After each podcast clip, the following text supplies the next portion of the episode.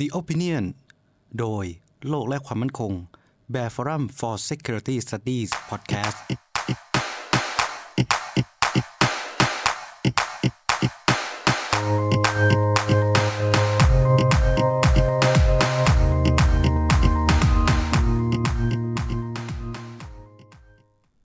อต้อนรับทุกท่านนะครับเข้าสู่The Opinion โดย Bear Forum for Security Studies นะครับวันนี้เป็นพอดแคสต์แบบไลฟ์นะครับที่จัดขึ้นอีกครั้งหนึ่งนะครับก็วันนี้เราออกเอ่อออกด้วยกันทั้งหมดสามช่องทางนะครับก็คือใน YouTube Live ใน Facebook Live นะครับแล้วก็ใน Twitter Space เพราะฉะนั้นแล้วใน Twitter Space ถ้าในช่วงของการเปิดให้ซักถามหรือแสดงความคิดเห็นเนี่ยเสียงของท่านจะถูกถ่ายทอดไปยัง Facebook แล้วก็ YouTube นะครับรวมไปถึงผมอาจจะต้องอัดเสียงการพูดคุยในวันนี้ไปเอ่อออกซ้ำในพอดแคสต์ช่องทางต่างๆด้วยก็เรียนให้ทราบไว้ก่อนนะครับประมาณนี้ก่อนละกันนะครับก็สำหรับวันนี้สถานการณ์เราพูดกันถึงสถานการณ์ในยุโรปนะครับซึ่งผมได้เขียนทั้งเป็นบทความใน Facebook แล้วก็เอ่อเขียนทั้งใน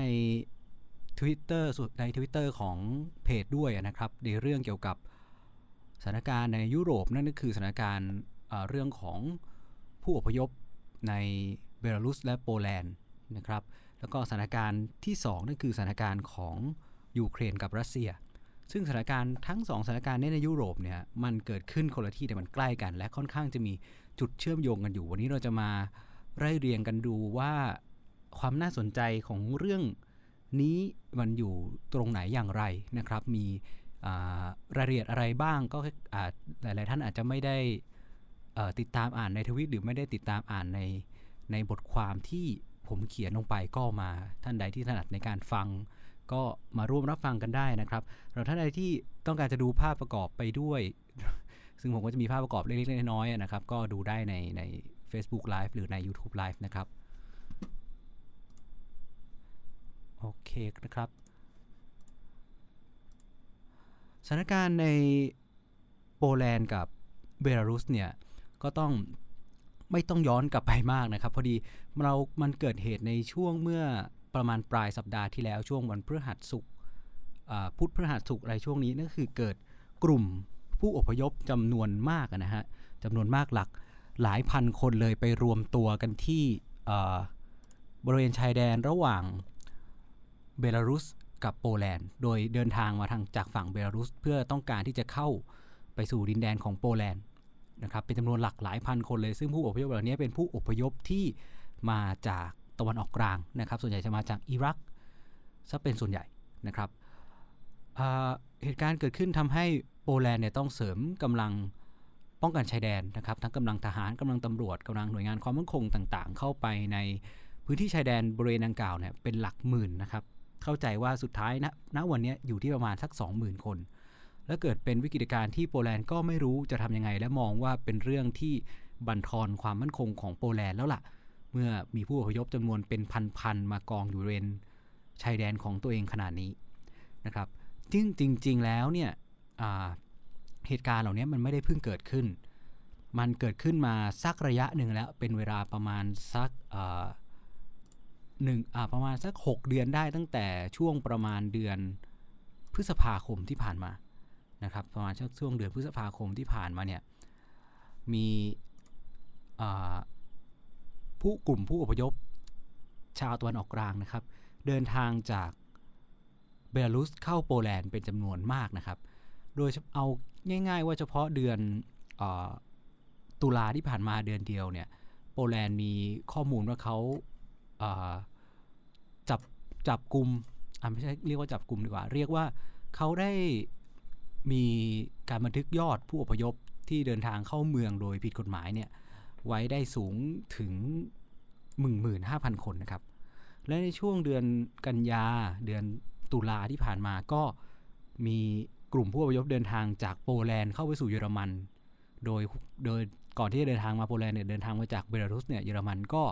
บันทึกไว้ได้ว่ามีจำนวนยอดผู้อพยพอยู่ที่ประมาณ เจ็ดพันห้าร้อย คนเรียกว่าผู้อพยพจากตะวันออกกลางเดินทางเข้าสู่เบลารุสเดินทางลงที่กรุงมินสแล้วก็เดินทางไปยังชายแดนแล้วก็ลักลอบเข้าเมืองโดยผิดกฎหมายผ่านทางโปแลนด์ แล้วก็เดินทางต่อเข้าไปสู่ใจกลางยุโรปคือเยอรมันเป็นหลักหลายหมื่นหลายพันคนในช่วงเวลาที่ที่ผ่านมานะครับทีนี้เนี่ย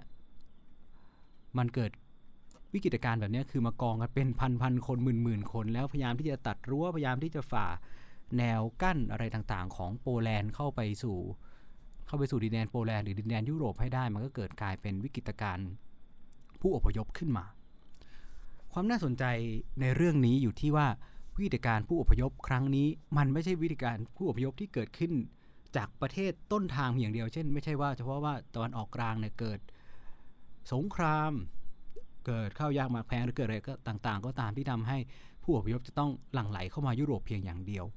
แต่มันเกิดจากความจงใจและก็ความตั้งใจและการบริหารจัดการที่จะทำให้ผู้อพยพเหล่านั้นไปกองอยู่ที่บริเวณชายแดนบริเวณดังกล่าวแล้วเข้าไปสู่ยุโรปให้ได้ซึ่งมาพูดง่ายคือมันเป็นวิกฤตการณ์ที่ถูกสร้างขึ้นมาเพื่อให้เกิดความวุ่นวายนั่นเองคำถามก็คือแล้วใครเป็นคนทำแล้วทำไปทำไมใช่ไหมครับเราก็ต้องไปรู้จักกับผู้ชายคนนี้กันก่อนเนาะผู้ชายคนนี้คือ Alexander Lukashenko นะครับ Alexander Lukashenko เป็นประธานาธิบดีของเบลารุสนะครับเป็นประธานาธิบดีของเบลารุสปกครองเบลารุสมาตั้งแต่ปีหนึ่งพันเก้าร้อยเก้าสิบสี่นั่นก็คือหลังจากที่สหภาพโซเวียตล่มสลายเบลารุสก็เป็นของสหภาพโซเวียตมาก่อนใช่ไหมครับหลังจากที่สหภาพโซเวียตล่มสลายอเล็กซานเดอร์ลูกาเชนโกก็ขึ้นเป็นประธานาธิบดีของเบลารุสและปกครองประเทศตั้งแต่บัดนั้นจนถึงทุกวันนี้นะครับณปัจจุบันเป็นสมัยที่หกของการดำรงตำแหน่งของเขาแต่ทั้งนี้ทั้งนั้นลูกาเชนโกได้รับการต่อต้านจากทั้งประชาชนในประเทศรวมไปถึงประเทศต่างๆในยุโรปประเทศเพื่อนบ้านโดนต่อต้านหมดเพราะว่าการใช้อำนาจของเขามันเป็นการใช้อำนาจเหมือนเป็นเผด็จการในยุโรปนะครับไม่ว่าจะเป็นการจำกัดสิทธิของสื่อการอุ้มหายการทรมานการเลือกตั้งที่ไม่บริสุทธิ์ยุติธรรมอะไรต่างๆซึ่งการเลือกตั้งครั้งล่าสุดในปีสองพันยี่สิบที่ผ่านมาซึ่งเป็นสมัยที่หกของเขาก็ได้รับการกล่าวหาว่าเป็นการเลือกตั้งที่ไม่บริสุทธิ์ยุติธรรมมีประชาชนออกมาประท้วงเป็นจำนวนมากเป็นแสนๆคนถ้าเราไปเสิร์ชดูรูปการประท้วงในกรุงมินส์ซึ่งเป็นเมืองหลวงของเบลารุสก็จะเห็นนะครับทำให้ชาติต่างๆเนี่ยไม่ไม่ยอมรับผลการเลือกตั้งไม่ว่าจะเป็นสหรัฐอเมริกาอังกฤษแคนาดารวมไปถึง อี ยู นะครับถึงขนาดที่ว่าสภายุโรปสภา อี ยู เนี่ยประกาศให้ Alexander Lukashenko เนี่ยเป็น persona non grata คือเป็นบุคคลที่ถูกขับไล่ไม่ติดต่อด้วยไม่คบค้าสมาคมด้วยอะไรประมาณนี้แล้วก็ถูกคว่ำบาตรจากชาติยุโรปนะครับจนมาถึงเหตุการณ์ล่าสุดในเมื่อประมาณช่วงเดือนเมษายนที่ผ่านมานั่นก็คือการที่เบลารุสเนี่ยขึ้นนำเครื่องบินน่ะเครื่องบินรบขึ้นไปสกัดกั้นเครื่องบินเจ็ตไลออนแอร์ใช่ไหมครับแล้วบังคับให้ลงจอดในเบลารุสแล้วก็ขึ้นไปจับตัวเป็นนักข่าวที่อยู่ในกลุ่มต่อต้านรัฐบาลเบลารุสซึ่งซึ่งเขียน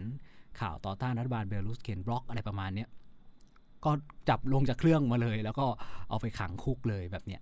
เป็นการไฮแจ็คตัวกันแบบนั้นเลยทั้งแค่เพียงแค่เครื่องบินบินผ่านน่านฟ้าเบลารุสเท่านั้นเองนะครับก็นี่เป็นประวัติคร่าวๆวีรกรรมคร่าวๆของลูกาเชนโกแน่นอนว่าเบลารุสเป็นรัฐที่ใกล้ชิดกับรัสเซียมาจนถึงปัจจุบันนะครับยังคงมีสายใยมีทั้งเรื่องของภาษาเรื่องทั้งเชื้อชาติไปดูตราแผ่นดินของเขาก็ได้หรือไปดูธงชาติของเขาก็ได้ว่ามันยังมีความเป็นรัสเซียสหภาพโซเวียตอยู่อยู่ในนั้นสูงมากนะครับรวมไปถึงตัวลูกาเชนโกเองก็เป็นอดีตทหารของสหภาพโซเวียตด้วยอะไรต่างๆเหล่านี้ก็ทำให้พูดง่ายคือเบลารุสเป็นไคลเอนหรือเป็นรัฐเป็นรัฐตัวแทนหรือเป็นจะใช้คำว่าเป็นรัฐหุ่นเชิดของรัสเซียก็ก็ดูจะเป็นถ้อยคำที่รุนแรงไปหน่อยแต่ก็มันก็เป็นประมาณนั้นนะครับทีนี้พอหลังจากเหตุการณ์การไฮแจ็คตัวการจับกุมตัวผู้ต่อต้านรัฐบาลแล้วก็บังคับลงจากเครื่องแล้วก็นำไปขังคุกในเมื่อตอนนั้นนะครับนี่ขออภัยนะครับท่านบอกว่าเสียงใน Twitter ดูช็อตๆผมพยายามแก้เดี๋ยวก็อาจจะเป็นที่สายต่างๆขยับขยับดูน่าจะดีขึ้นไหมครับทีนี้ก็ทำให้ยุโรปเนี่ยแซงชั่นทางลูกาเชนโกมากขึ้นนะครับทีนี้พอแซงชั่นไปแล้วเนี่ยเขาก็เลยประกาศออกมาประกาศตัวเองเลยว่า งั้นต่อจากนี้เบลารุสจะไม่ป้องกันหรือจะทำให้ยาเสพติดและผู้อพยพหลั่งไหลเข้าสู่ยุโรปแบบถล่มทลายนี่คือคำประกาศของลูกาเชนโกเมื่อเดือนประมาณเดือนพฤษภาคมที่ผ่านมานี่เองซึ่งไม่ใช่คำประกาศลอยๆนะครับเสร็จแล้วลูกาเชนโกก็ทำแบบนั้นจริงๆลูกาเชนโกทำแบบนี้ด้วยการสุดท้ายลูกาเชนโกก็คือทำด้วยการไปนำผู้อพยพจากตะวันออกกลางด้วยการออกวีซ่าให้หรือในตอนแรกก็มีการออกเป็นวีซ่า on arrival อะครับก็คือให้ขึ้นเครื่องมาก่อนเลยมาถึงแล้วเดี๋ยวออกวีซ่าให้เข้าประเทศจนสุดท้ายก็มาออกวีซ่าแบบแบบกลุ่มให้เลยนะครับเมื่อมาถึงกรุงมินส์พอมาถึงกรุงมินส์เนี่ยเขาก็จะจัดการนำรถนำหาวิธีการนะไปส่งนำกลุ่มผู้อพยพเหล่านี้ไปส่งที่บริเวณชายแดนระหว่างเบลารุสกับประเทศเพื่อนบ้านซึ่งจริงๆแล้วเนี่ยมันไม่ได้เกิดเฉพาะกับโปแลนด์นะครับมันเกิดมาสักพักแล้วก็คือเกิดมาในสามประเทศเลยนั่นก็คือเสร็จแล้วเนี่ยเขาก็จะนำผู้อพยพเหล่านี้ไปส่งในชายแดนระหว่างเบลารุสกับโปแลนด์เบลารุสกับลิทัวเนียและเบลารุสกับลัตเวียซึ่งทั้งสามประเทศต้องบอกว่าเป็นประเทศที่อยู่ในเอ่อ อี ยู นะครับเป็นประเทศที่อยู่ใน อี ยูการถล่มกลุ่มผู้อพยพเหล่านี้เข้าไปในประเทศกลุ่ม อี ยู นั่นหมายความว่ามันเป็นการลุกเข้าไปในชายแดนกลุ่มประเทศ อี ยู ยังไม่นับว่าเมื่อเข้ากลุ่มชายแดนประเทศ อี ยู ได้เนี่ยมันยังมีเรื่องของกลุ่มประเทศเอ่อ NATO ด้วยนะครับกลุ่มประเทศ NATO ด้วยลัตเวียกับลิทัวเนียเป็นสมาชิกของกลุ่ม NATO นะครับเพราะฉะนั้นแล้วการส่งกลุ่มผู้อพยพเข้าไปในดินแดนเหล่านี้อย่างตั้งใจมันก็เป็นเหมือนมันก็มองได้เหมือนกับว่าการกระทำของลูกาเชนโกเนี่ยมันเป็นการพยายามสร้างวิกฤตการณ์เหล่านี้ขึ้นมาเพื่อตอบโต้ยุโรปตอบโต้ อี ยู ตอบโต้ NATO นะครับก่อนหน้านี้ถามว่ามันเป็นประเด็นที่มันเป็นประเด็นมาสักพักหนึ่งแล้วนะครับในช่วงเดือนกันยายนที่ผ่านมา NATO เองก็มีการประชุมแล้วก็พูดว่าเรื่องนี้มันเป็นเรื่องเรื่องปัญหาด้านความมั่นคงแล้วล่ะกับการที่เบลารุสส่งออกผู้อพยพเข้าไปในกลุ่มประเทศทั้งชายแดนของ NATO ชายแดนของ อี ยู เองพูดง่ายคือถ้ากลุ่มผู้อพยพเข้าโปแลนด์ได้ก็เท่ากับว่าเข้าไปในชายแดน อี ยู แล้วเขาก็ต้องการจะต่อเข้าไปในประเทศกลุ่ม อี ยู อื่นๆโดยเฉพาะเยอรมนีเป็นเป้าหมายหลักสำคัญของกลุ่มผู้อพยพเหล่านี้เพราะรู้ดีว่านโยบายของเยอรมนีคือการนโยบายรับผู้อพยพใช่ไหมครับลูกาเชนโกเองก็สร้างสถานการณ์เหล่านี้ขึ้นมาเพื่อตอบโต้ยุโรปแล้วก็ NATO อย่างที่ผมกล่าวไปแล้วมันกลายเป็นว่านี่เป็นวิธีการใหม่ในเชิงปัญหาด้านความมั่นคงเลยนะครับที่เราเรียกว่ามันเป็นไฮบริดเทรดหรือว่าเป็นภัยคุกคามพันทางพันผสมแบบนั้นนะในพื้นที่เกรย์โซนก็คือพื้นที่ที่มันมีความไม่ชัดเจนว่ามันจะเป็นการใช้กำลังทหารแบบเต็มรูปแบบหรือมันเป็นการใช้ผู้ก่อการร้ายมันมีการกระทำปฏิบัติบางอย่างที่มันก็ไม่เชิงว่ามันผิดกฎหมายผิดหลักการระหว่างประเทศแต่มันก็ดูว่าเป็นความจงใจที่จะสร้างความไม่มั่นคงขึ้นมาควบคู่ไปกับความพยายามในการที่จะใช้ความมั่นคงแบบดั้งเดิมควบคู่กับการใช้กำลังทหารแบบปกติไปด้วยนะครับจะเห็นว่าในระหว่างการสร้างวิกฤตการณ์ผู้อพยพณตอนนี้ที่เบลารุสกำลังทำอยู่เนี่ยมันมีเบลารุสก็ให้รัสเซียเข้ามาฝึกในประเทศในประเทศเบลารุสเองด้วยการนำเครื่องบินทิ้งระเบิดซึ่งสามารถบรรทุกระเบิดนิวเคลียร์ไปบนเครื่องบินได้เป็น Nuclear Capable Aircraft เนี่ยมาบินฝึกอยู่ในเบลารุสมันก็เป็นเห็นไหมครับว่ามันควบคู่กันไปกับปฏิบัติการในพื้นที่ชายแดนระหว่างเบลารุสกับชายแดน อี ยู ก็คือโปแลนด์รวมไปถึงชายแดน NATO คือระหว่างลัตเวียกับลิทัวเนียการจัดการแบบนั้นด้วยการถล่มด้วยคลื่นผู้อพยพเข้าไปณปัจจุบันเนี่ยมันเริ่มเป็นปัญหาหนักขึ้นมาเพราะว่าเขาไปกองรวมกันที สามพัน สี่พัน คนแล้วก็ไปตั้งแคมป์กันอยู่ตรงนั้นมันก็เกิดปัญหาว่าเมื่อโปแลนด์ไม่รับไม่รับกลุ่มผู้อพยพนี้เข้าไปทางเบลารุสก็ไม่รับการผลักดันผู้อพยพเหล่านี้กลับมาเหมือนกันนะครับมันก็ทำให้กลุ่มผู้อพยพเหล่านั้นกลายเป็นติดใช่ไหมครับติดติดอยู่กับติดอยู่ตรงกลางระหว่างชายแดนสองประเทศมันก็กลายเป็นปัญหาสิทธิมนุษยชนขึ้นมาอีกว่าอ้าวแล้วกลุ่มผู้อพยพที่ต้องเผชิญอากาศช่วงนี้ยุโรปกำลังจะเข้าหน้าหนาวเผชิญอากาศหนาวอาหารมีหรือไม่อย่างไร แต่มาดูวิดีโอเมื่อคืนนี้นะครับในระหว่างช่วงกลางคืนเนี่ยกลุ่มผู้อพยพใช้แก๊สน้ำตาซึ่งมันก็ไม่รู้ว่าเอามาจากไหนเนาะใช้แก๊สน้ำตาใช้การยิงไฟฉายแล้วก็สโตรบไลท์นะครับไฟกระพริบกระพริบกระพริบเข้าใส่กำลังทหารแล้วก็กำลังป้องกันชายแดนของโปแลนด์ในขณะเดียวกันเมื่อใช้แก๊สน้ำตาแล้วก็ใช้แสงไฟกระพริบกระพริบเพื่อทำให้การตรวจการของเจ้าหน้าที่ความมั่นคงของโปแลนด์เนี่ยเกิดปัญหาเนี่ยก็เพราะว่ามีกลุ่มกลุ่มทหารของเบลารุสเข้าไปพยายามที่จะตัดรั้วลวดหนามนะครับตัดรั้วลวดหนามแล้วที่อยู่บริเวณชายแดนระหว่างโปแลนด์กับเบลารุสเพื่อให้กลุ่มผู้อพยพเนี่ยสามารถที่จะเดินทางเข้าไปในชายแดนในบริเวณพื้นที่ของโปแลนด์ได้มันก็รวมไปถึงเมื่อคืนก็มีเหตุการณ์ที่เหมือนจะมีปืนลั่นหรือการใช้อาวุธซึ่งสุดท้ายกลายเป็นทหารโปแลนด์ที่เสียชีวิตนะครับปัญหาเหล่านี้มันเป็นวิธีการใหม่ในเชิงปัญหาด้านความมั่นคงอย่างที่ผมบอกว่าเป็นไฮบริดเทรดมันแต่ว่ามันผิดกฎหมายระหว่างประเทศไหมมันก็พูดไม่ได้เต็มปากเนาะแต่จะบอกแถมมันมีเรื่องพ่วงเรื่องมนุษยชนมาให้ต้องคิดอีกว่าแล้วจะทำยังไงเราจะตีผู้อพยพเหล่านั้นเหรอจะยิงผู้อพยพเหล่านั้นเหรอแล้วผู้อพยพผู้อพยพเหล่านั้นติดอยู่ท่ามกลางอากาศหนาวเย็นอาหารไม่มีแล้วแล้วยังไงเราจะไม่รับเขาหรือเราจะไม่สนับไม่ช่วยเหลือในด้านมนุษยชนกับกลุ่มบุคคลเหล่านั้นเหรอซึ่งมันมันเกิดคำถามนี้หรือมันเกิดเป็นเป็นไดเลม่าเป็นทางแพร่งในการป้องกันประเทศแบบนี้กับโปแลนด์แล้วกับ อี ยู แล้วกับ NATO นะครับมันไม่ได้เกิดกับเบลารุสเพราะว่าเบลารุสไม่รับกลับก็คือไม่รับกลับแล้วเขาไม่มีภาระที่เบลารุสจะต้องผลักดันกลุ่มคนเหล่านี้กลับประเทศต้นทางด้วยซึ่งถ้าผลักดันกลุ่มคนเหล่านี้กลับประเทศต้นทางมันก็เกิดคำถามอีกว่าเฮ้ยแล้วเพราะว่ายุโรปไม่ไม่รับกลุ่มคนเหล่านี้เบลารุสเลยก็ต้องส่งบุคคลเหล่านี้กลับไปอยู่ในตะวันออกกลางไปอยู่ในประเทศท่ามกลางสงครามที่เขาลี้ภัยมาอย่างนั้นเหรอมันจึงเป็นคำถามด้านความมั่นคงเสริมขึ้นมาอีกนอกจากนั้นแล้วมันยังส่งผลกระทบไปทางเรื่องของการเมืองภายในประเทศด้วยอย่างเช่นกลุ่มขวาจัดในเยอรมันก็ออกมาเคลื่อนไหวบริเวณแนวชายแดนระหว่างเยอรมันกับโปแลนด์แล้วนะครับว่าเฮ้ยจะปล่อยให้ผู้อพยพนี้หลั่งไหลเข้ามาในในเยอรมันได้อย่างไรซึ่งมันก็เห็นชัดๆว่ามันเป็นความต้องการหรือความพยายามที่จะผลักดันเข้ามาของของกลุ่มอ่าของเบลารุสนะครับนอกจากนั้นแล้วเมื่อเป็นเช่นนั้นมันก็ถูกมองได้ว่าการส่งกำลังแบบนี้ส่งกลุ่มผู้อพยพเหล่านี้เข้าไปสร้างปัญหาด้านความมั่นคงในบริเวณชายแดนมันก็ไม่ด้วยความตั้งใจอ่ะด้วยความตั้งใจมันก็ไม่ต่างจากการส่งกำลังทหารใช่ไหมครับแต่มันทำแบบนั้นไม่ได้มันไม่สามารถที่จะรับมือเหมือนกับการส่งกำลังทหารประชิดชายแดนได้เพราะว่ากลุ่มคนเหล่านี้ไม่ใช่ทหารอ่ะไม่ใช่กลุ่มไม่ใช่คนของเบลารุสด้วยซ้ำแล้วก็เอ่อมันไม่สามารถจะรับมือด้วยวิธีการนั้นทางความมั่นคงแบบดั้งเดิมที่เราเจอกันได้เช่นถ้าเจอกำลังทหารไปที่ชายแดนทหารพยายามจะข้ามชายแดนบุกเข้ามาในประเทศของเราเราก็ยิงแล้วก็ตอบโต้ใช้เครื่องกีดขวางใช้ปืนยิงถล่มอะไรไปก็ว่าไปแต่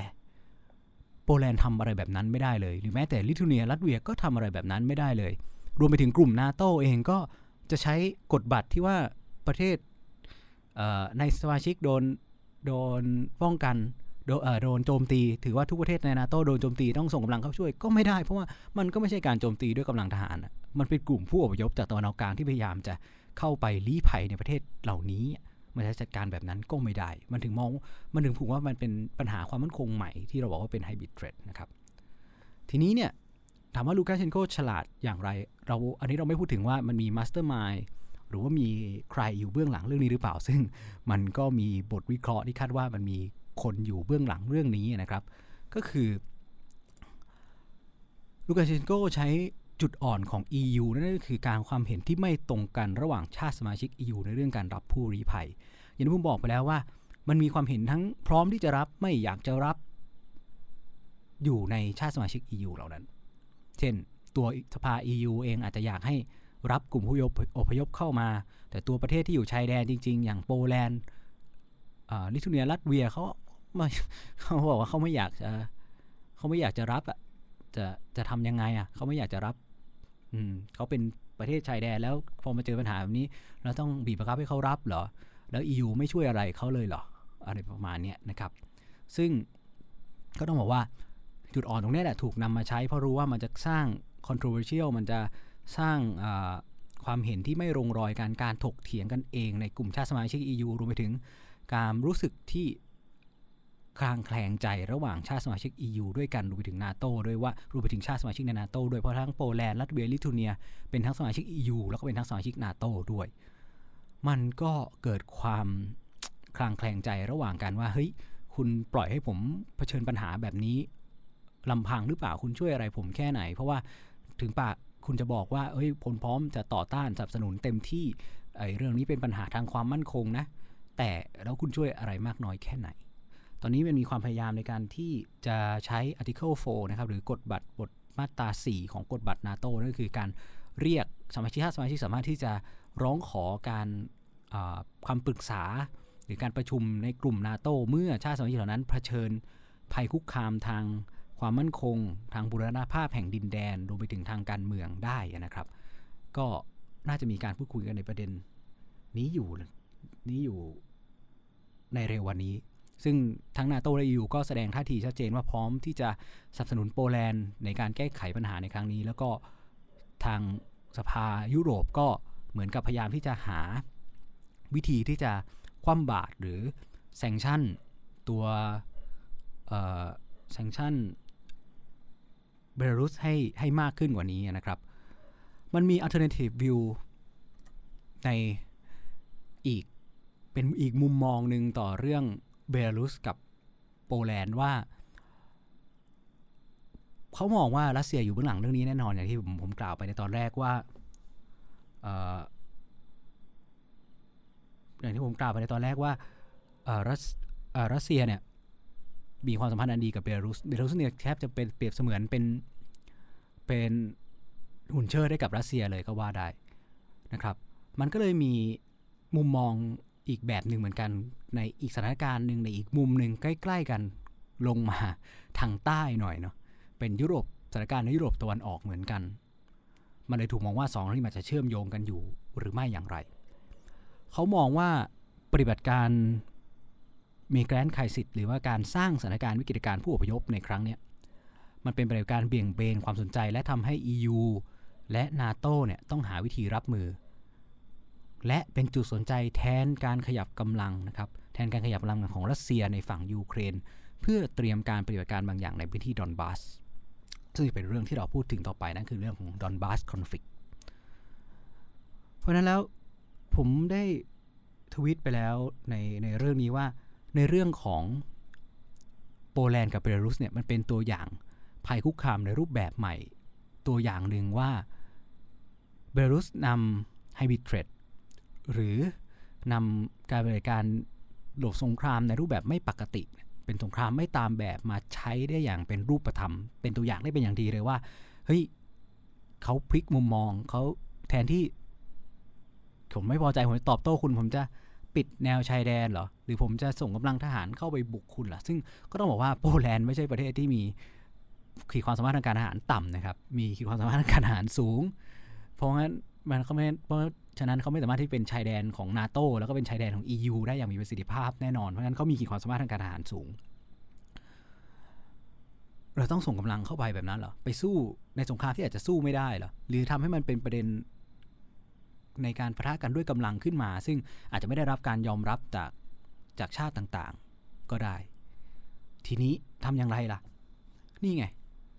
เอาผู้อพยพเข้าไปถามว่ามันเป็นการจัดการที่คุณจัดการได้ยากคุณจะยิงผู้อพยพเหรออย่างที่ผมตั้งคำถามไป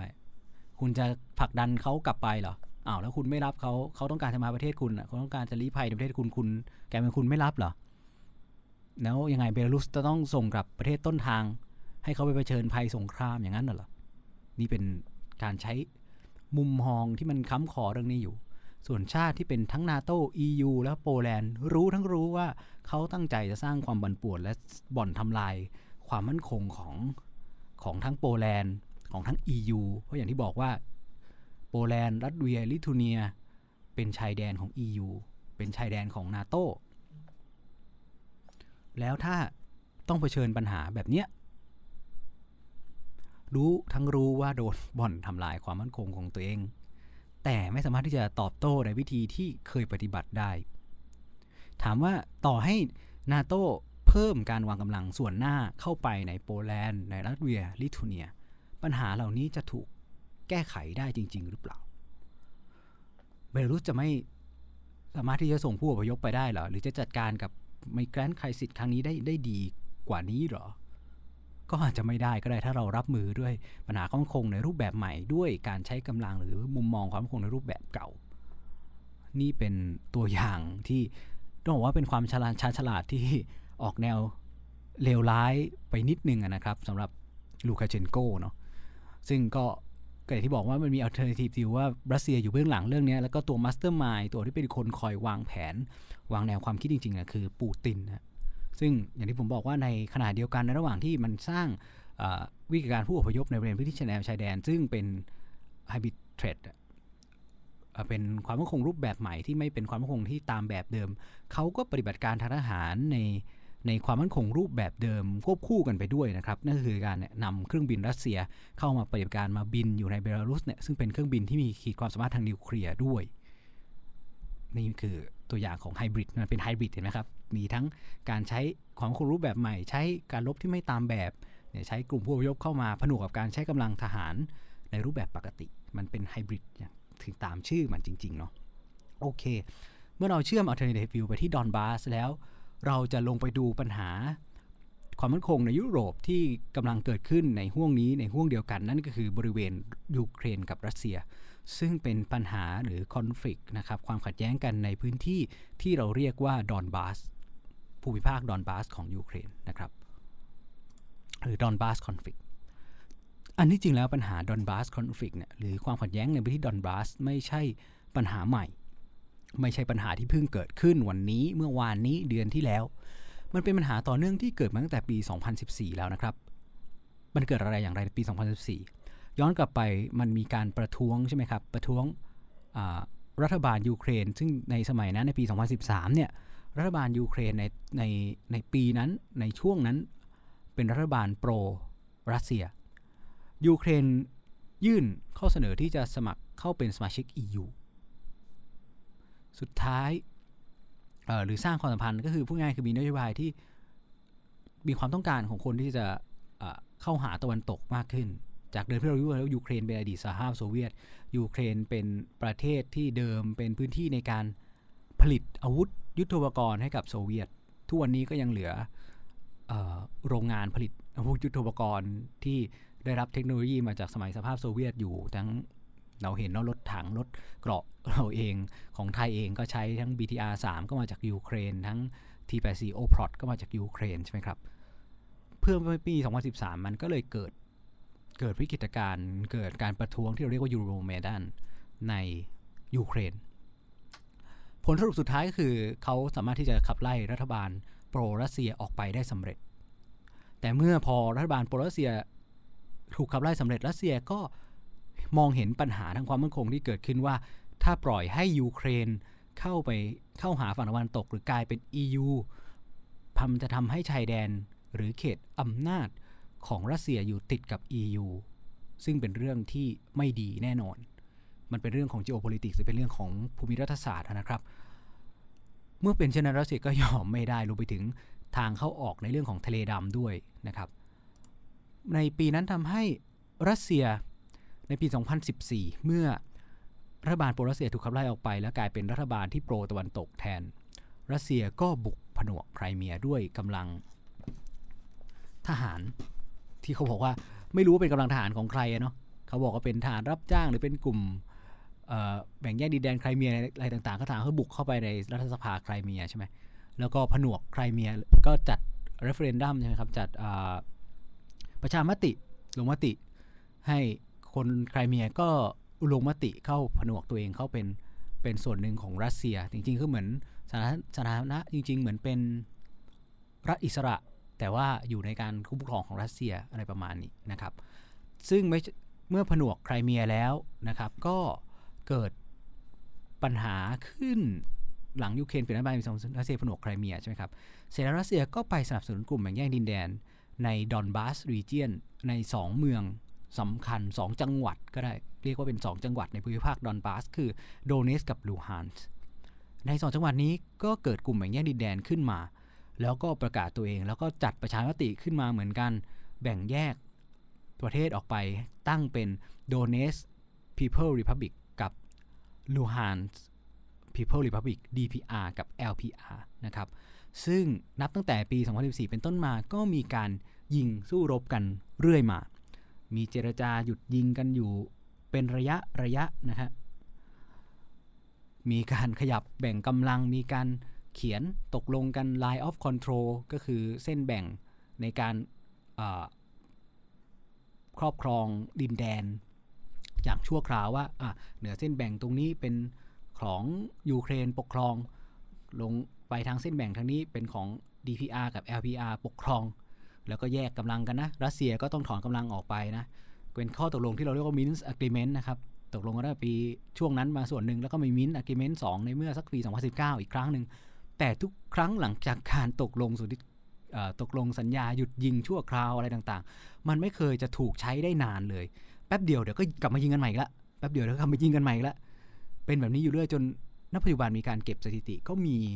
เรียกว่ามีประชาชนรับผลกระทบหรือเสียชีวิตจากการรบกันในโดเนตสแล้วก็ลูฮานเป็นหลักหมื่นหมื่นประมาณ หนึ่งหมื่นสี่พัน คนเลยนะครับเรามาดูตัวปัจจุบันเนี่ยโดเนตสลูฮานมันจะอยู่ทางตะวันออกเฉียงใต้ของยูเครนนะครับท่านใดที่ฟังใน Twitter อาจจะลองเปิดเปิดแผนที่ดูตามก็ได้นะครับมันจะอยู่ใน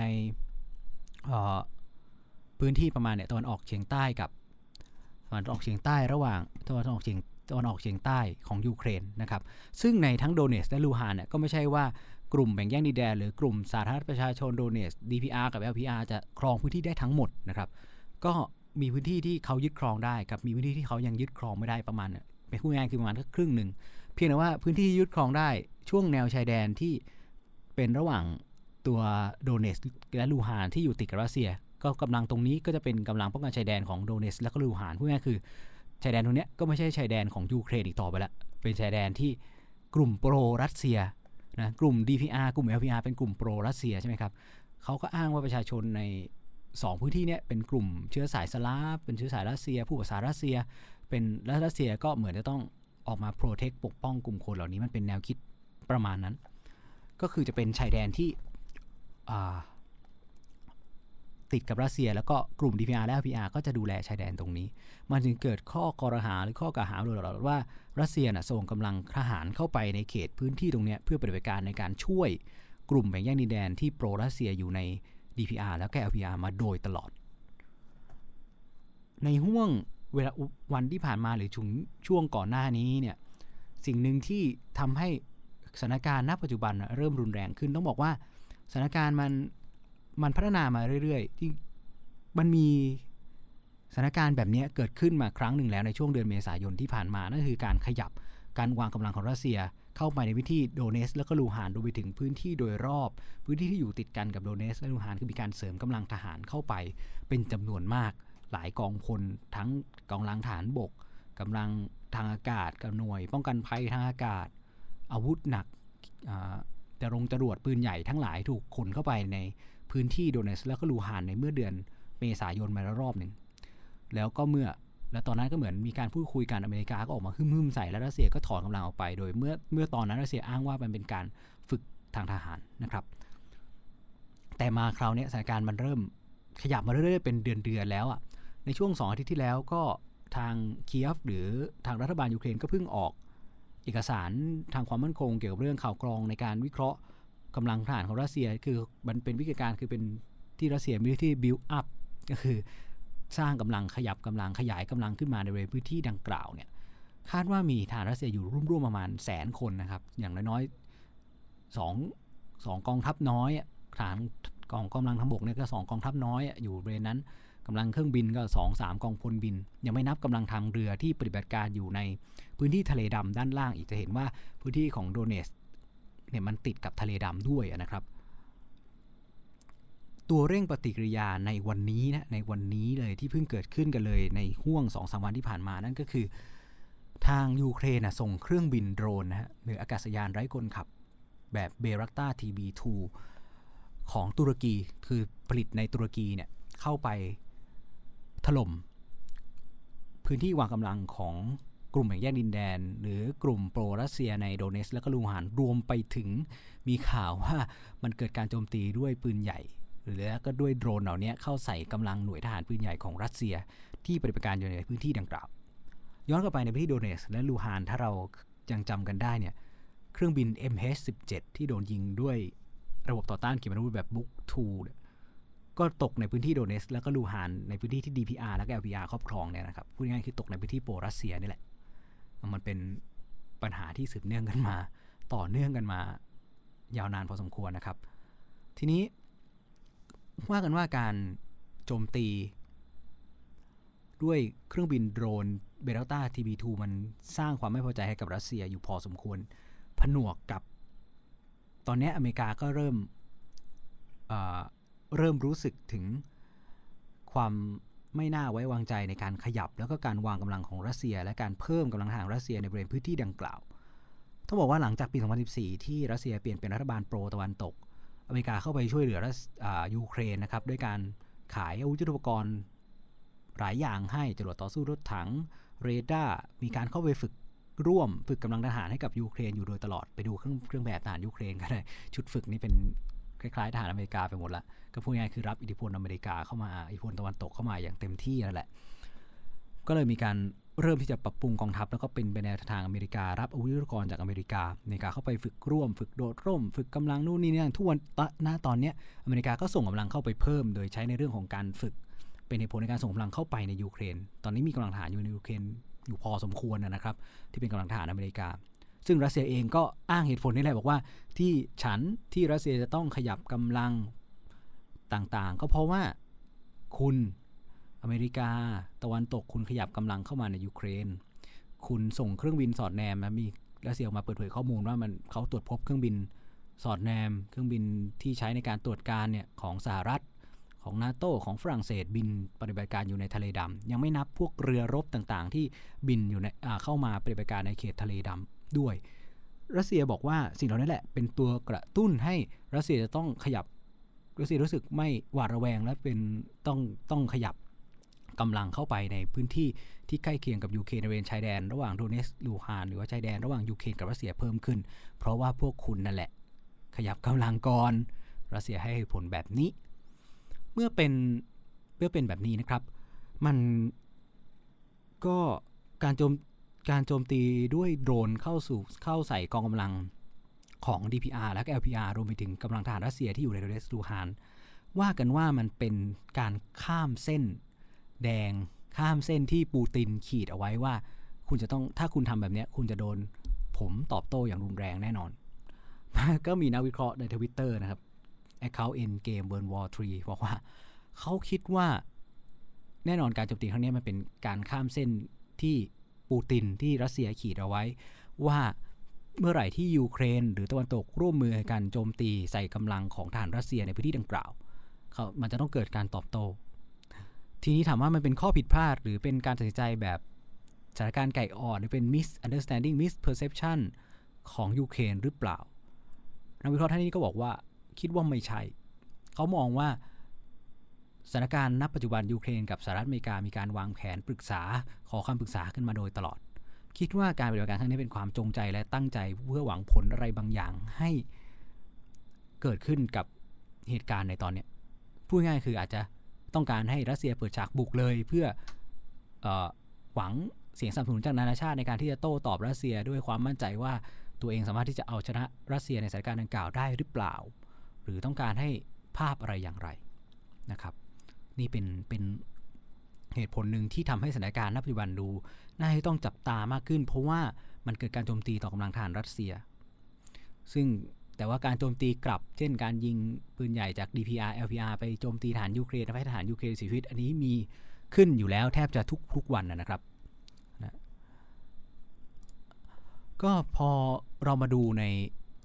ภาพใหญ่ดูในภาพใหญ่นะในเรื่องของ geopolitics หรือเรื่องของเอ่อเรื่องของภูมิรัฐศาสตร์นะครับเอ่อท่านที่อยู่ใน Facebook แล้วก็ YouTube อาจจะอาจจะปวดหัวนิดนึงว่าผมกำลังขยับให้ดูอะไรนะครับก็คือว่าถ้าเราดู ถ้าเราดูกันในเรื่องเนี้ยอ่าผมขอดูกันในเรื่องนี้นะครับภาพใหญ่เราเห็นว่ายูเครนนะยูอ่ายูเครนเนี่ยเป็นประเทศที่อยู่ติดกับรัสเซียด้านบนของยูเครนคือเบลารุสแน่นอนว่าพอปัญหาเกิดวิกฤตการณ์ผู้อพยพในโปแลนด์ระหว่างชายแดนโปแลนด์กับเบลารุสแล้วก็รัสเวียลิทัวเนียยูเครนก็เริ่มที่จะหวาดระแวงแล้วมันจะว่าเบลารุสมันจะส่งผู้อพยพลงมาในยูเครนเหมือนกับที่ทำกับโปแลนด์หรือเปล่านะครับทีนี้เนี่ยเมื่อมองในภาพใหญ่นะครับยูเครนด้านบนติดเบลารุสนะครับด้านตะวันตกเฉียงเหนือติดกับโปแลนด์นะครับที่สำคัญสำคัญประมาณนี้เลยแล้วก็ติดกับรัสเซียยูเครนมีความพยายามที่จะเข้าเป็นสมาชิก อี ยู รวมไปถึงส, สมัครเข้าเป็นสมาชิกของกลุ่ม NATO ด้วย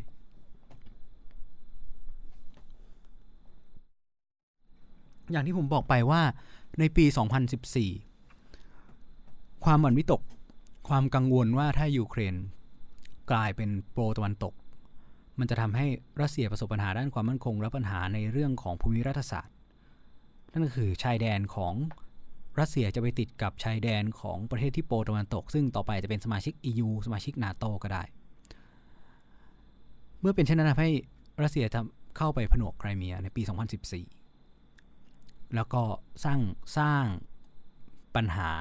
สร้างวิกฤตการณ์ในพื้นที่ดอนบาสขึ้นมาเมื่อมาถึงในปีนี้ก็เป็นไปได้ว่ารัสเซียอาจจะต้องการที่จะสร้างความมั่นใจหรือแสดงความแข็งแกร่งขึ้นมาอีกครั้งว่ามันอาจจะถึงเวลาที่รัสเซียจะต้องผนวกดอนบาสกับลูฮานเข้ามาให้ได้เหมือนที่เคยผนวกไครเมียมาแล้วเมื่อโดยเฉพาะเมื่อมองว่ายูเครนมีความใกล้ชิดกับตะวันตกมากขึ้นกำลังฐานสหรัฐอเมริกา อี ยู อ่ารวมไปถึง NATO อ่ามีการมีความเข้ามายุ่งยามหรือเข้ามาในสมการปัญหานี้มากขึ้นหรือเปล่าก็อาจจะทำให้รัสเซียเกิดความกังวลในด้านปัญหาความมั่นคงพูดง่ายคือรู้สึกเป็นสิ่งที่เลยมากที่เกิดกับรัสเซียหรือเปล่าอะไรอย่างไรถามว่าในด้านอื่นอะในด้านความด้านอื่นๆว่าโดเนตและลูฮานมันสำคัญในด้านอื่นไหมก็อาจจะมีในเรื่องของประเด็นว่ามันเป็นภูมิภาคที่เป็นจังหวัดหรือเป็นเมืองที่เป็นเมืองอุตสาหกรรมหนักของยูเครนนะครับมีเหมืองถ่านหินอยู่ในนั้นนะมีเหมืองหลักๆเนี่ยมีเหมืองถ่านหินขนาดใหญ่อยู่ในนั้นซึ่งทำให้สิ่งที่ต่อมาก็คือสิ่งที่ขึ้นชื่อในโดเนตสลูฮานก็คือเรื่องของปัญหาสิ่งแวดล้อมมันมีเหมืองถ่านหินขนาดใหญ่อยู่ที่นั่นเป็นอุตสาหกรรมพลังงานและอุตสาหกรรมหนักอยู่ในเขตพื้นที่ดังกล่าวค่อนข้างเป็นจำนวนมากที่เรียกว่าเป็นเป็นพื้นที่ฮาร์ดแลนด์ของแหล่งอุตสาหกรรมในยูเครนรวมไปถึงเรื่องของโลหะ metallurgy ด้วยนะครับก็อยู่ที่นั่นซึ่งมันก็ต้องบอกว่าทั้งถ่านหินและเรื่องอุตสาหกรรมโลหะต่างๆมันก็เป็นเรื่องสำคัญจำเป็นแล้วเป็นทั้งเรื่องพลังงานแล้วก็เป็นทั้งเรื่องเกี่ยวข้องถ้าเป็นอุตสาหกรรมวัสดุพวกโลหะก็เกี่ยวข้องกับเรื่องของการสร้างอาวุธซึ่งยูเครนก็เป็นประเทศผู้ผลิตอาวุธประเทศหนึ่งใช่ไหมครับเมื่อเป็นเช่นนี้ก็มองได้ว่ามันก็มีความสำคัญในแง่ของทรัพยากรอยู่เหมือนกันเมื่อเป็นแบบนี้ในด้านของ geopolitics ก็จะเห็นว่ายูเครนจึงเมื่ออยู่เดิมยูเครนเป็นโปรรัสเซียเมื่อยูเครนกลายเป็นโปรตะวันตกไปการที่จะปล่อยให้ยูยูเครนอยู่อย่างสบายแล้วกลายเป็นสุดท้ายยูเครนกลายเป็นประเทศ NATO ขึ้นมาเนี่ยมันก็จะทำให้รัสเซียมีพื้นที่ชายแดนติดกับประเทศ NATO เพิ่มขึ้นอย่างที่บอกว่าตอนทุกวันนี้เอสโตเนียลัตเวียลิทัวเนียก็เป็น NATO อยู่แล้วนะครับยกเว้นฟินแลนด์ที่ไม่ได้เป็นแต่ฟินแลนด์ก็เป็นประเทศที่เป็นพาร์ทเนอร์ของ NATO ใช่ไหมครับซึ่งประเทศพวกนี้ก็เป็นประเทศ อี ยู อยู่แล้วในประเทศกลุ่มบอลติกทะเลบอลติกลงมาทางด้านล่างถ้ายูเครนเป็นอีกรัสเซียก็อาจจะมองว่ามันก็อาจจะผลกระทบกับรัสเซียถ้าวันหนึ่งรัสเซียมีปัญหากับยุโรปรัสเซียต้องการที่จะจัดการด้วยกำลังอะไรบางอย่างมันก็อาจจะทำให้รัสเซียประสบปัญหาทางความมั่นคงที่จะขยับขยายหรือใช้กำลังกับยุโรปได้โดยง่ายเพราะว่าตัวเองมีประเทศชายแดนติดกับ NATO เพิ่มขึ้นและทำให้ NATO อาจจะต้องส่งกำลังนำกำลังมาวางกำลังในยูเครนนำกำลังมาวางในรัสเซียในรัสเซีย หรือในฟินแลนด์ก็ได้เพิ่มขึ้นก็จะรัสเซียก็จะประสบปัญหาด้านความมั่นคงในอนาคตนะครับเพราะฉะนั้นก็ก็ก็ก็อย่างที่เห็นว่ารัสเซียก็เลยต้องคิดในวิธีนี้แหละทีนี้ถ้าเราไปดูอีกจุดนึงเนี่ยตรงเบลารุสกับโปแลนด์มันจะมีติ่งนึงนะครับติ่งตรงเนี้ยที่อยู่ติดกับบอลติกถ้าท่านที่ดูใน Facebook และในเอ่อ YouTube นะครับก็คือคาลินกราดคาลินินกราดคาลินินกราดเป็นติ่งพื้นที่ของรัสเซียนะครับเป็นติ่งพื้นที่ของรัสเซียเนาะผมยังไม่กล่าวประวัติของมันนะยาวประวัติยืดยาวนะครับเป็นติ่งพื้นที่ของรัสเซียและตรงระหว่างคาลินินกราดซึ่งเป็นเส้นแนวชายแดนเนี่ยระหว่างลิทัวเนียกับลิทัวเนียกับโปแลนด์นะครับเขาเรียกว่าตรงนี้ว่าช่องซูวาลกินะช่องซูวาลกิเชื่อกันว่านะครับรัสเซียวางแผนและฝึกกำลังทหารส่วนหนึ่งที่จะถูกส่งเข้าผ่านคาลินินกราดและถูกส่งกำลังเข้าผ่านเบลารุสแล้วเข้าตียุโรปผ่านโปแลนด์ด้วยช่องทางตรงนี้ช่องทางซูวาลกิตรงนี้นี่แหละนี่คือสิ่งที่เป็นซีนาริโอที่ NATO เป็นซีนาริโอที่ NATO ก็คิดเอาไว้แล้วก็ต้องแล้วก็กังวลอยู่ส่วนหนึ่งแล้วก็ทำให้ลิทัวเนียและลัตเวียแล้วก็เอสโตเนียมีความพยายามที่จะต้องการให้มีกำลัง NATO เข้าไปวางกำลังล่วงหน้าในพื้นที่ดังกล่าวเพราะมองว่าถ้าวันหนึ่งวันใดรัสเซียตัดสินใจส่งกำลังผ่านเบลารุสตัดสินใจส่งกำลังผ่านคาลินินกราดและตีเข้ามาในลิทัวเนียผ่านซูวาลกิเพื่อจะเข้าไปในโปแลนด์หรืออะไรแบบนี้เขาจะรับมืออะไรอย่างไรนะครับเพราะนั้นเมื่อดูในภาพใหญ่เราก็จะเห็นแล้วแหละว่าหนึ่งในความจำเป็นในปีสองพันสิบสี่การยึดไครเมียแหลมไครเมียตรงเนี้ยก็เพื่อเป็นส่วนสำคัญในการควบคุมพื้นที่ในทะเลดำเพราะนั้นถ้ารัสเซียปล่อยไม่ไม่ผนวกไครเมียเมื่อปีสองพันสิบสี่ก็จะทำให้รัสเซียไม่มีช่องทางที่จะเข้าออกทะเลดำถ้ารัสเซียไม่สร้างความวุ่นวายในดอนบาสก็จะทำให้ยูเครนกลายเป็นประเทศที่โปรตะวันตกที่ต่อไปอาจจะเป็นสมาชิก อี ยู ต่อไปอาจจะกลายเป็นสมาชิก NATO ได้อยู่อย่างสบายแล้วก็อาจจะกลายเป็นปัญหาทางความมั่นคงให้กับรัสเซียในอนาคตโอเคนะครับถึงแม้ว่ารัสเซียจะไม่ได้เป็นมหาอำนาจเหมือนสมัยที่เป็นสหภาพโซเวียตอีกแล้วเขายังคงมีที่นั่งในสหประชาชาติเนาะการขึ้นมาของชายผู้แข็งแกร่งอย่างปูตินมันก็ทำให้อย่างน้อยถึงรัสเซียจะไม่ใช่มหาอำนาจแต่รัสเซียก็เป็น revisionist power เป็นประเทศที่ยังคงมีกำลังอำนาจและการแสดงความตั้งใจของรัสเซียในหลายครั้งมันก็เห็นว่ารัสเซียพร้อมที่จะใช้ปฏิบัติการที่แข็งกร้าวใช้ปฏิบัติการที่ทางทหารอย่างไม่ลังเลถ้าจำเป็นจะต้องรักษาผลประโยชน์แห่งชาติของตัวเองจะบอกว่าไม่ต่างจากอเมริกาที่บุกอิรักบุกอัฟกานิสถานก็ได้อะแต่ว่าอเมริกาหลายครั้งอเมริกาใช้การสร้างความชอบธรรมผ่านองค์การระหว่างประเทศผ่านเหตุการณ์อะไรต่างๆก็ตามเพื่อให้ตัวเองมีความชอบธรรมที่จะบุกเข้าไปในประเทศเหล่านั้นแต่รัสเซียไม่ใช่แล้วแล้วแต่แล้วอย่าลืมว่าอเมริกาเขาไม่ได้ expansionist อะคือไม่ได้ไม่ได้บุกเข้าไปเพื่อขยายดินแดนใช่ไหมครับไม่ครับไม่ได้เข้าไปเพื่อสร้างอิทธิพลแบบการผนวกดินแดนแต่รัสเซียไม่ใช่เหมือนกับในปีสองพันแปดที่รัสเซียบุกเข้าไปกระใช้ปฏิบัติการที่กล่าวอ้างว่าเป็น military intervention คือการการแทรกแซงทางการทหารในพื้นในจอร์เจียใช่ไหมครับในการบุกเข้าไปเพื่อช่วยเซาท์ออสเซเทียและอับคาเซียในจอร์เจียซึ่งเป็นกลุ่มคนที่เป็นเชื้อสายรัสเซียที่อยู่ในจอร์เจียเช่นเดียวกันในปีสองพันสิบสี่รัสเซียก็อ้างเหตุผลเดียวกันแล้วก็เข้าไปบุกเข้าไปในไครเมียผนวกไครเมียเขาเป็นของตัวเองซึ่งยิ่งทำให้ชาติยุโรปโดยเฉพาะประเทศที่อยู่ติดกับรัสเซียเกิดความกังวลขึ้นมาอย่างมากว่าเมื่อรัสเซียกล้าที่จะผนวกไครเมียส่งกำลังทหารรับจ้างเข้าไปปฏิบัติการเตรียมพื้นที่การรบก่อนหน้านั้นเนี่ยมันจะเชื่อหรือว่าจะเอ่อมั่นใจได้อย่างไรว่ารัสเซียจะจะไม่ทำหรือไม่ปฏิบัติการแบบแบบนั้นอีกดูอย่างในยูเครนตอนนี้ในดอนบาสแล้วก็ในในดอนบาสที่เป็น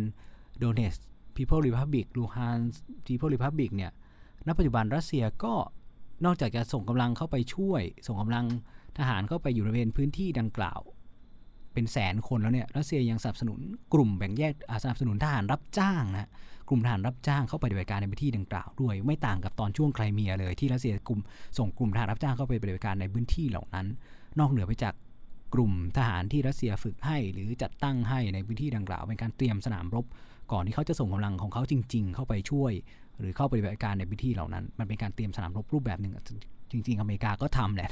ก่อนที่เข้าไปอัฟกานิสถานอเมริกาก็ต้องเข้าไปติดต่อพวกวอร์ลอร์ดส่งรบพิเศษเข้าไปสอนอะไรอย่างนี้ใช่ไหม ก, ก็คล้ายๆกันแหละรัสเซียก็ทำแบบนั้นเหมือนกันในพื้นที่โดเนตส์แล้วก็ลูฮานส์ก็ถ้าอยากรู้ว่าอเมริกาทำอย่างไรท่านไปดูย้อนไปดูหนังนะฮะเรื่องtwelve Strongที่แฮมเวิร์ดเล่นใช่ไหมทอที่ทอเล่นอ่ะที่เป็นรบพิเศษขี่ม้านั่นแหละมันก็เป็นการเตรียมสนามรบก่อนที่จะเกิดการใช้กำลังขนาดใหญ่มันต้องมีการเตรียมสนามรบแบบนั้นรัสเซียก็ทำเหมือนกัน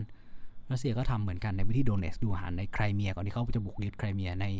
เซาท์ออสเซเตียอับคาเซียในปีtwo thousand eightก่อนที่เขาจะบุกเข้าไปรบกับจอร์เจียก็เหมือนกันรัสเซียทำเหมือนกันนะครับเพราะนั้นแล้วมันก็มองได้ว่าการขยับกำลังในยูเครนในวันนี้มันอาจจะเชื่อมโยงกับความพยายามสร้างสถานการณ์วิกฤตการณ์ผู้อพยพในพื้นที่เบลารุสกับโปแลนด์ด้วยรวมไปถึงความพยายามที่เบลารุสพยายามที่จะบ่อนทำลายความมั่นคงของ อี ยู และก็ NATO ด้วยการส่งผู้อพยพเข้าไปในโปแลนด์ลิทัวเนียลัตเวียมันก็เป็นการปฏิบัติการคู่ขนานการปฏิบัติการคู่ขนานหรือการปฏิบัติการที่เป็นไฮบริดเทรดที่จะสร้างและก็เกื้อกูลกับการปฏิบัติการทางทหารในอนาคตเพื่อให้ อี ยู และก็ NATO ต้องรับมือกับศึกหลายด้านหลายรูปแบบที่เกิดขึ้นถ้าปูตินเป็นมาสเตอร์มายด์อยู่เบื้องหลังเรื่องนี้จริงก็จะบอกว่ามีความเก่งกาจเป็นอย่างมากนะครับเป็นความเก่งกาจเป็นอย่างมากที่จะใช้รูปแบบการการทางความมั่นคงในรูปแบบใหม่ผสมผสานกันเป็นรูปธรรมออกมาได้ในรูปแบบนี้สำหรับทางสหรัฐอเมริกาเองในฐานะชาติตะวันตกก็รวมไปถึงเป็นผู้นำของ NATO เองก็ออกมาให้ความเห็นและออกมาเตือนแล้วนะครับว่าถ้ารัสเซียใช้กำลังบุกยึดบุกเข้าไปในผนวกดินแดนของยูเครนเหมือนที่เคยทำกับไครเมียอีกอาจจะต้องเผชิญกับการแซงชั่นอย่างมโหฬารหรือเป็นความผิดพลาดอย่างร้ายแรงเลยคือเป็นอะไรที่คิดว่ายูเครนไม่ควรจะอ่ารัสเซียไม่ควรจะทำนะครับนี่คือเสียงที่อเมริกาพยายามสื่อให้กับทางอ่ารัสเซียได้ได้รับรับรู้ซึ่งก็ต้องดูกันต่อไปว่าสุดท้ายรัสเซียจะถอนกำลังออกไปเมื่อตอนเดือนเมษาหรือเปล่าหรือว่าจะบุกบุกใช้กำลังแล้วก็ผนวกให้โดเนตส์และก็ลูฮานสกลายเป็นส่วนหนึ่งของรัสเซียอย่างเต็มตัวเหมือนเมื่อเดือนเหมือนเมื่อตอนที่ผนวกไครเมียเข้ามาเมื่อปีtwenty fourteen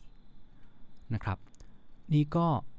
เป็นปัญหาความมั่นคงยุโรปที่เรากำลังฉายภาพให้ทุกท่านเห็นมามาประมาณหนึ่งชั่วโมงนะครับคิดว่าน่าจะไล่เรียงเหตุการณ์อยู่ประมาณนี้ก็ที่จะทิ้งท้ายไว้ก็คงต้องบอกว่ามันเป็นเรื่องของความมั่นคงในเชิงรูปแบบใหม่ที่มันเป็นตัวอย่างที่ดีที่เราก็ควรจะศึกษาเอาไว้เหมือนกันนะครับเป็นแผนบทเรียนหรือเป็นอะไรต่างๆที่อ่าณวันนี้มันจะไม่เกิดสงครามจริงๆขึ้นมาระหว่างรัสเซียยูเครนหรือระหว่างโปแลนด์เบลารุสอะไรต่างๆก็ตามแต่ถ้าวันหนึ่งวันใดมันเกิดขึ้นมันก็ถูกมันก็ถูกมองเลยว่าเออมันมีการใช้ปัญหาความมั่นคงในรูปแบบอื่นเข้ามาเตรียมสนามรบก่อนเข้ามาสร้างความปั่นป่วนบั่นทอนความมั่นคงที่ผมบอกว่ามันเห็นชัดๆอยู่แล้วว่าเนี่ยการส่งกำลังผู้อพยพเข้ามาในประเทศของเราประเทศของฉันเนี่ยโปแลนด์ก็ต้องบอกว่ามันคือการบั่นทอนความมั่นคงอ่ะมันคือปัญหาความมั่นคงอ่ะแต่คนที่มันข้ามแดนเข้ามามันไม่ใช่ทหารนะมันไม่ใช่กำลังติดอาวุธอ่ะจะไปยิงได้ยังไงจะไปจับเหรอจะไปจับอาจจะได้แต่จะไปยิงได้อย่างไรจะไปต่อต้านอย่างไรให้มันเกิดผลแถมต่อต้านไม่ได้ยิงไม่ได้ยังต้องรับต้องเลี้ยงต้องดูแลอีกถ้าไม่ดูแลไม่เลี้ยงไม่รับเขาก็จะสตรักหรือติดอยู่บริเวณชายแดนแบบนั้นนะภาพผลเสียมันก็เกิดกับ อี ยู เองเกิดกับ NATO เองมันเป็นการจัดการที่ค่อนข้างจะปั่นป่วนวุ่นวายอยู่พอสมควรผมเคยยกตัวอย่างใน Facebook ซึ่งหลายท่านก็มาคอมเมนต์ว่าเราก็เคยเจอดิปัญหาผู้อพยพเข้ามาทุกวันนี้ก็ยังอยู่ในแคมป์ผู้อพยพบริเวณแนวชายแดนหลายหมื่นคนโอเคครับปัญหาที่เราเคยเจอมันปลายทางของปัญหามันคล้ายกันเนาะก็คือสุดท้ายเราต้องเป็นต้องดูแลผู้อพยพเหล่านั้นในแคมป์อะไรต่างๆมาจะเกิดผลกระทบในเรื่องของงบประมาณหรือเป็นภาระอะไรต่างๆแต่มันเป็นเรื่องสิทธิมนุษยชนที่เราก็ต้องปฏิบัติไปไปตามมาตรฐานของสังคมโลกแต่ปัญหาที่เห็นวันนี้มันเห็นกันอยู่อะว่ามันจงใจอะ มันเป็นความจงใจมันเป็นอินเทนชันที่จงใจผมถึงมองพยายามแยกให้ทุกท่านให้คนที่ติดตามให้ท่านเห็นว่าโอเคปลายทางของเองทั้งว่าเหมือนกันว่ามันเป็นปัญหาผู้อพยพเหมือนกันแต่มันต่างกันที่มันเป็นความจงใจสิ่งที่เราเคยเจอเมื่อปีสองเจ็ด สองแปดมันไม่ใช่ความจงใจถูกไหมครับมันเกิดสงครามมันเกิดความไม่สงบเขาหนีเข้ามาเพราะหนีเรื่องของความไม่สงบลี้ภัยจริงๆเข้ามาแม้แต่เพียงแต่ว่ามันมาด้วยพร้อมกันหรือมาเรื่อยๆด้วยจำนวนมากแต่ครั้งเนี้ยไม่ใช่มันเกิดความจงใจในการนำพารับมาแล้วส่งต่อลองคิดดูว่าลองคิดดูง่ายๆนะสมมุติว่าเรามีปัญหากับเพื่อนประเทศเพื่อนบ้านฝั่งใดฝั่งหนึ่งในเรื่องของชนกลุ่มน้อยชนกลุ่มน้อยกลุ่มหนึ่งที่ไม่เป็นที่ยอมรับในประเทศตัวเองแล้วเราส่งเสียงไปดังๆเลยว่าผม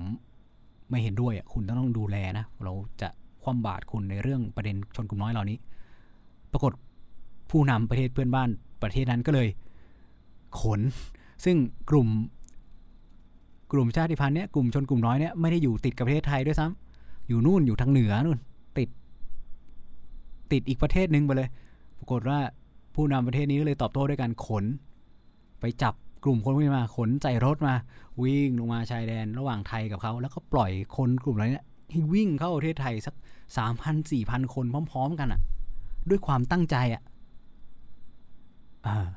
เราจะจัดการรับมือมันกับกับปัญหาเหล่านี้อย่างไรจะตอบโต้อย่างไรให้ให้มันความรู้สึกว่ามันเป็นการตอบโต้เพื่อรักษาอธิปไตยทุกวันนี้ปัญหาปัญหาก็คือทางที่ผมบอกคือเราไม่สามารถจะแสดงการตอบโต้ในเชิงว่ามันมาเป็นการปกป้องอธิปไตยของเราปกป้องบูรณภาพแห่งดินแดนของเราได้ในปัญหาตรงนี้เพราะมีเรื่องของสิทธิมนุษยชนที่จะต้องดูเรารู้แหละมันเป็นไฮบริดเทรดเรารู้แหละมันอยู่ในพื้นที่เกรย์โซนพื้นที่สีเทาอ่ะมันก็ไม่ผิดอ่ะมันไม่ผิดกฎหมายระหว่างประเทศมันไม่ผิดในเชิงอะไรเลยเพราะเขาไม่ได้ใช้กำลังกับเราแต่ก็รู้ทั้งรู้ว่ามันเป็นการจงใจที่จะละเมิดอธิปไตยละเมิดบูรณภาพแห่งดินแดนละเมิดเส้นเขตแดน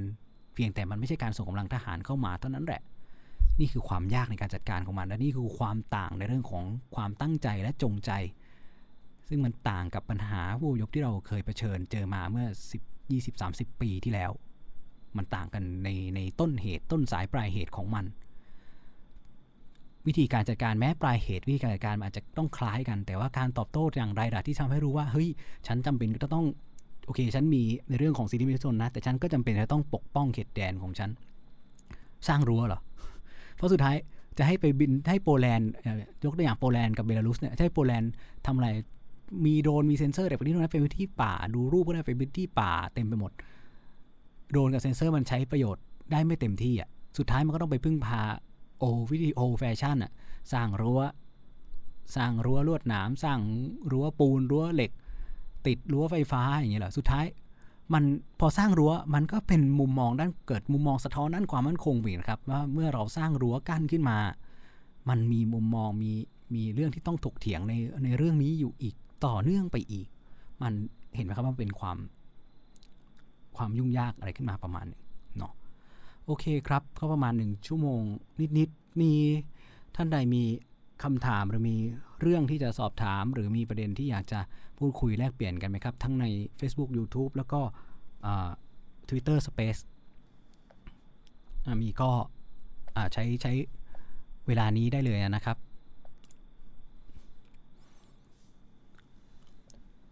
มีไหมเอ่ยก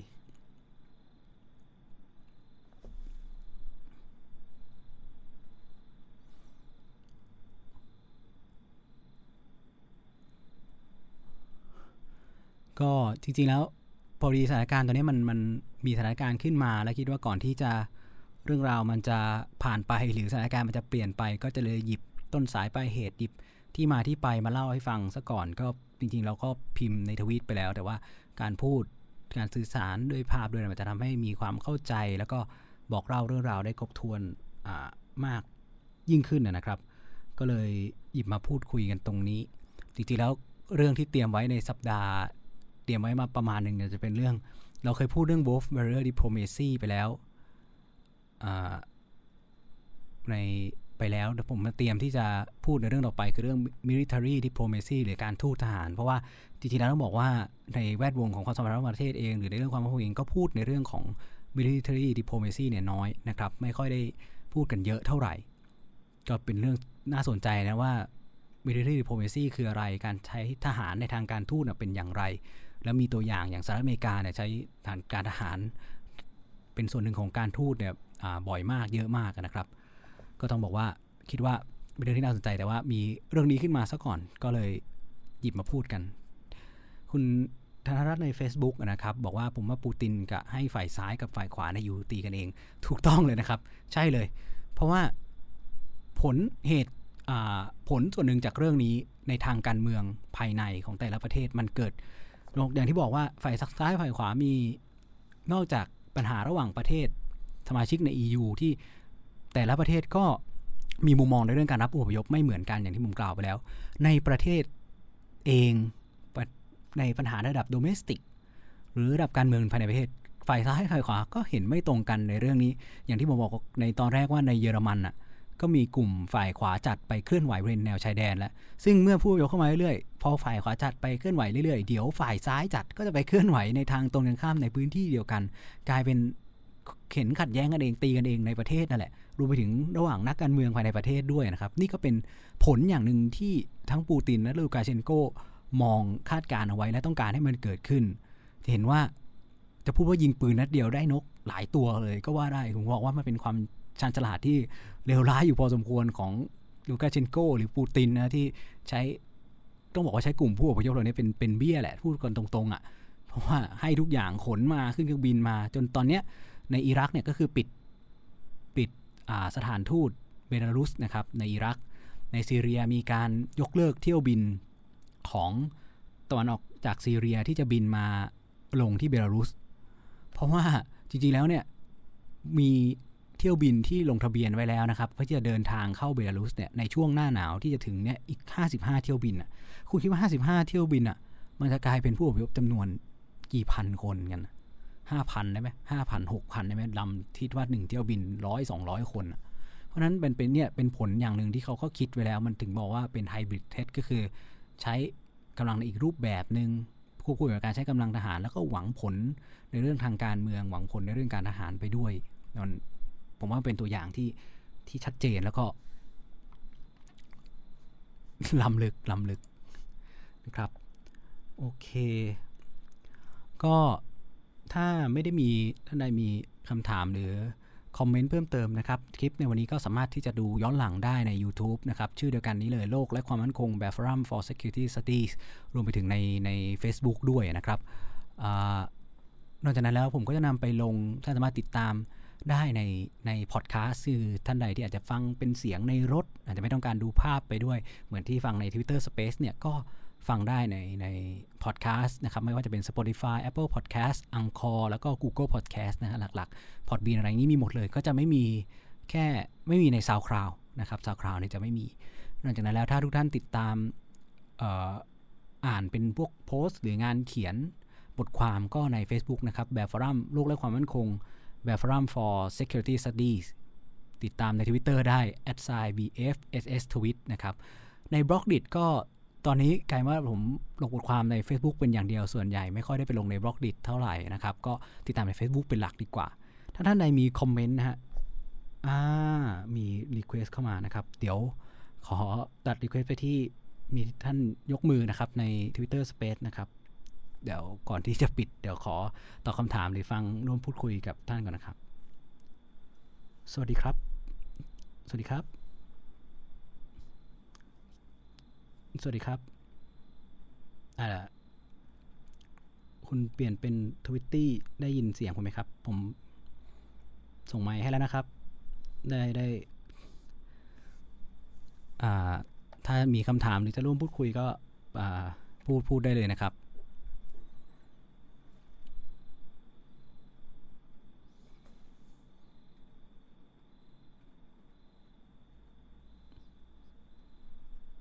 ได้ยินครับได้ยินครับ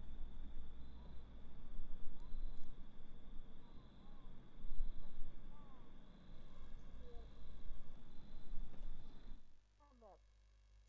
รัสเซียแบบเขามีขนาดใหญ่ขึ้นอย่างเงี้ยค่ะ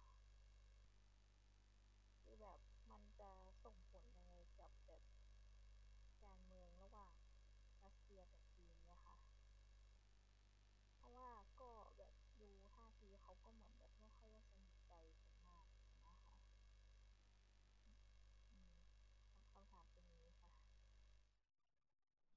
เคครับคำถามผมทวนคำถามอีกทีนะครับก็คือว่าคำถามก็คือว่าถ้ารัสเซียมีขนาดใหญ่ขึ้นด้วยการผนวกดินแดนพวกนี้อย่างที่เขาต้องการจะทำให้เกิดปัญหาระหว่างเกิดปัญหาระหว่างรัสเซียกับจีนหรือเปล่าเพราะว่าดูเหมือนรัสเซียกับจีนไม่ได้สนิทแนบแน่นกันเท่าไหร่ก็ต้องบอกว่าประเด็นแรกการเป็นพันธมิตรกันของทุกประเทศในโลกมันมีเรื่องของผลประโยชน์ร่วมกันความไม่ว่าจะเป็นเรื่องของความมั่นคงร่วม collective security หรือเป็นเรื่องของเศรษฐกิจอะไรต่างๆก็ตามแน่นอนว่าความสัมพันธ์ระหว่างรัสเซียกับจีนมันเป็นความสัมพันธ์ที่มุ่งมองในในผลประโยชน์ร่วมกันอย่างหนึ่งก็คือเรื่องของการต่อต้านการขยายอิทธิพลของสหรัฐอเมริกาโดยเฉพาะในพื้นที่ Indo-Pacific สำหรับในพื้นที่ยุโรปเองจีนก็คงไม่ได้กังวลหรือมองว่าเป็นภัยคุกคามหรือเป็นภัยต่อความมั่นคงตัวเองสักเท่าไหร่เพราะฉะนั้นในการที่รัสเซียขยายขยายกำลังเข้าไปในผนวกดินแดนในยุโรปนะครับผนวกดินแดนยุโรปเนี่ยการผนวกดินแดนของรัสเซียนะว่ามันเป็นการผนวกที่มองโดยรวมแล้วมันก็ไม่เชิงว่ามันเป็นการทำให้มีดินแดนเพิ่มมากขึ้นหรือกลายเป็นเหมือนสภาพโซเวียตหรอกมันก็เป็นลักษณะของการมีติ่งอิทธิพลของตัวเองเข้าไปแทรกตัว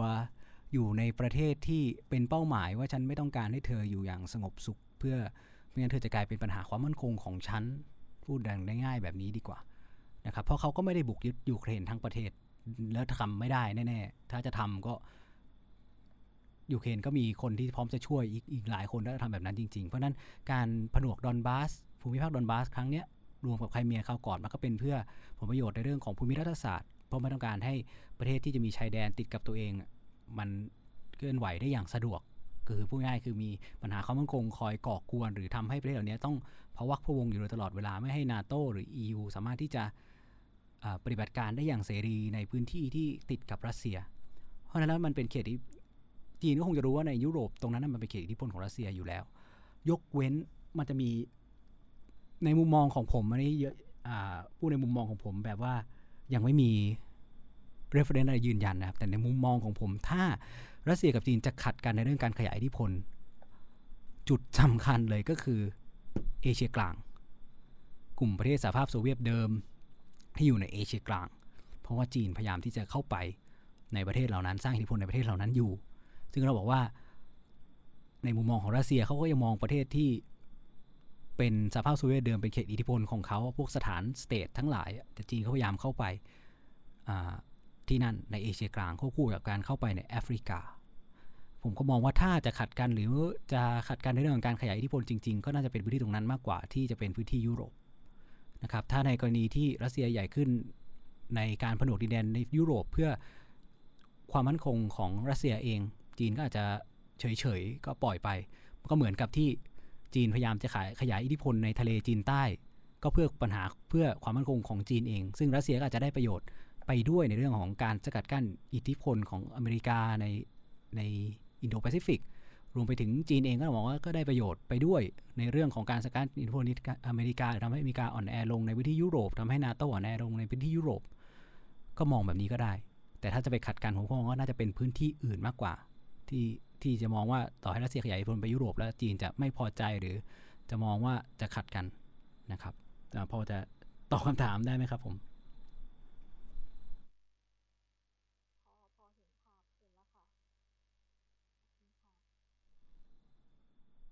ครับ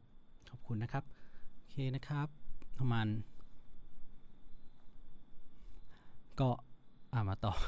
กันเมื่อสักครู่ก็ใครที่แนะนำหรือจะร่วมพูดคุยก็แนะนำเข้ามาได้ทั้งใน Twitter ส่วนตัวแล้วก็ Twitter ของของเพจเลยนะครับ บี เอฟ เอส เอส Tweet นะฮะรวมไปถึงในทุกช่องทางในใน Facebook Message หรืออะไรต่างๆ ดี เอ็ม มาบอกกันได้หมดเลยนะครับก็เรื่องไหนตอบได้ตอบไม่ได้อย่างไรก็จะหาคำตอบหรือจะพยายามหยิบมาเป็นประเด็นที่ร่วมพูดคุยกันนะครับวันนี้ขอบคุณทุกท่านมากๆเลยใน Facebook ก็มีผู้ร่วมรับฟังอยู่หลายคนใน Twitter Space ก็หลายคนนะครับขอบคุณทุกท่านที่มาร่วมรับฟังนะครับถามคำถามหรือว่ามารับฟังกันก็ถ้าเป็นประโยชน์อย่างไรก็ช่วย แชร์กันช่วยคอมเมนต์กันเข้ามาได้นะครับสิ่งที่สำคัญที่สุดคือผมค่อนข้างที่จะอยากได้ฟีดแบ็กอยากได้คอมเมนต์ในแต่ละครั้งที่ทำอยู่พอสมควรเพื่อจะได้นำมาปรับปรุงแก้ไขเนาะอยากให้มันมีคุณภาพที่ดีขึ้นอาหารที่ตรงใจขึ้นหรือว่าทุกคนฟังแล้วเข้าใจเห็นภาพตามไปได้มากขึ้นผมก็พยายามลดความที่มันจะเป็นเชิงวิชาการเลยลงไปอยู่มากพอสมควรแล้วนะครับพยายามที่จะเตรียมตัวให้มากขึ้นในประเด็นที่จะหยิบมาพูดหลายครั้งที่มันเป็นงานลวกอ่ะมันก็รู้ว่ามันมีจุดบกพร่องอยู่เยอะแต่พยายามทั้งเตรียมในเรื่องอุปกรณ์ต่างๆมากขึ้นนะครับท่านใดที่ดูใน Facebook YouTube วันนี้ก็จะเห็นว่าวันนี้เห็นหน้าผมชัดมากขึ้นดูดูโปรขึ้นนิดนึงนะฮะก็ขอบคุณทุกท่านอีกครั้งนึงนะครับก็ที่เราฟังมาเรื่องถึงตรงนี้ก็พบกันใหม่ในครั้งหน้านะครับสำหรับวันนี้สวัสดีครับ